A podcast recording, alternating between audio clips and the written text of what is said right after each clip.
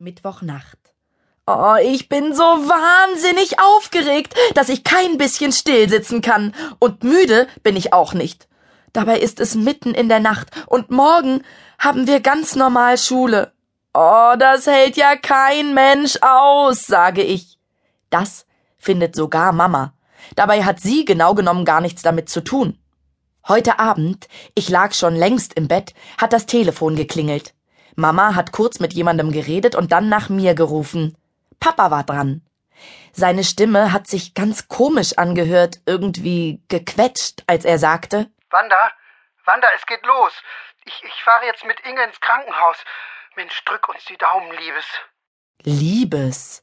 Das sagt Papa sonst nie, und deshalb wusste ich erstmal gar nicht, was ich sagen soll. Papa fragte Hey, alles in Ordnung? Äh, Ich hatte dir doch fest versprochen, dass ich Bescheid sage, wenn es soweit ist. Ich habe genickt, aber mh, das konnte Papa ja gar nicht sehen durchs Telefon. Und dann konnte ich endlich reden und habe ihm Glück gewünscht und Inge natürlich auch und gefragt, ob sie denn nun endlich wissen, wie mein kleiner Bruder heißen soll. Das war blöd, denn ich weiß ja überhaupt nicht, ob ich heute Nacht einen kleinen Bruder oder eine kleine Schwester bekomme.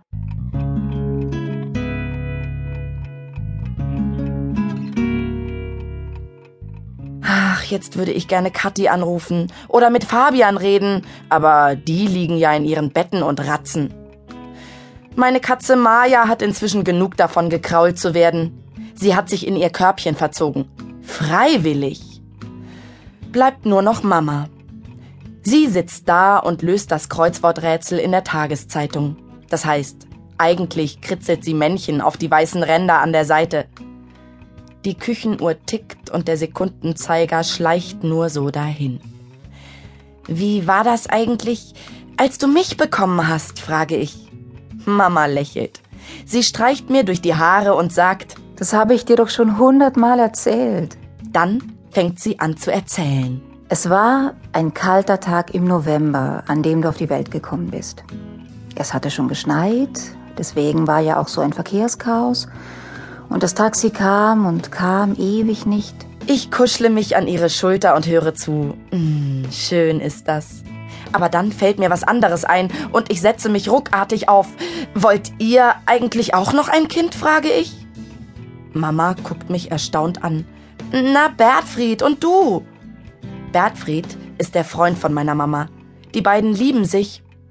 Zuerst war mir das überhaupt nicht recht, aber inzwischen habe ich mich an Bertfried gewöhnt. Naja, ganz ehrlich gesagt kann ich ihn neuerdings sogar richtig gut leiden. Mama schüttelt den Kopf, dann lacht sie und tippt mit ihrem Zeigefinger auf meine Nase. Ich hab doch schon eins. Ein sehr nettes sogar. Aber vielleicht will Bertfried ein eigenes. Mama nimmt den Kugelschreiber wieder in die Hand und sagt, Hat er doch schon. Sie kritzelt wieder Strichmännchen. Was? brülle ich. Mama schaut von der Zeitung hoch. Bertfried hat einen Sohn. Er wohnt ziemlich weit weg in Bayern bei seiner Mutter. Ich will beleidigt sein und lostoben, weil sie mir das die ganze Zeit verschwiegen haben, aber mh, dann fällt mir zum Glück selber ein, dass ich bis vor kurzem nicht mal den Nachnamen von Bertfried wissen wollte. Deswegen reiße ich mich zusammen und frage bloß, mh, wie alt? Er ist zwölf. Zwei Jahre älter als du. Geht in die sechste Klasse, glaube ich. Und wie heißt er? frage ich ein bisschen ungeduldig darüber, dass man ihr jedes Wort aus der Nase ziehen muss. Sie macht den Mund auf und in dem Moment klingelt das Telefon. Ich springe auf, reiße dabei den Stuhl um und grapsche nach dem Telefon. Ja, sage ich atemlos. Ich höre Papa sagen, Es ist ein Junge. Lucius heißt er. Lucius. Den Namen hat garantiert Inge ausgesucht. Denkt sie denn gar nicht daran, dass das arme Kind spätestens in der dritten Klasse nur noch Lucy gerufen wird? Aber das soll mal einer probieren. Dann kriegt er es mit mir zu tun.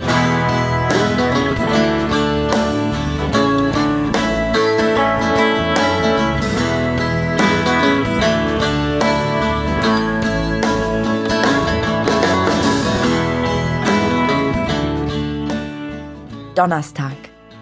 Mama hat gemeint, ich müsse nicht in die Schule gehen, weil ich doch bis vier Uhr morgens wach gewesen sei, aber ich gehe trotzdem.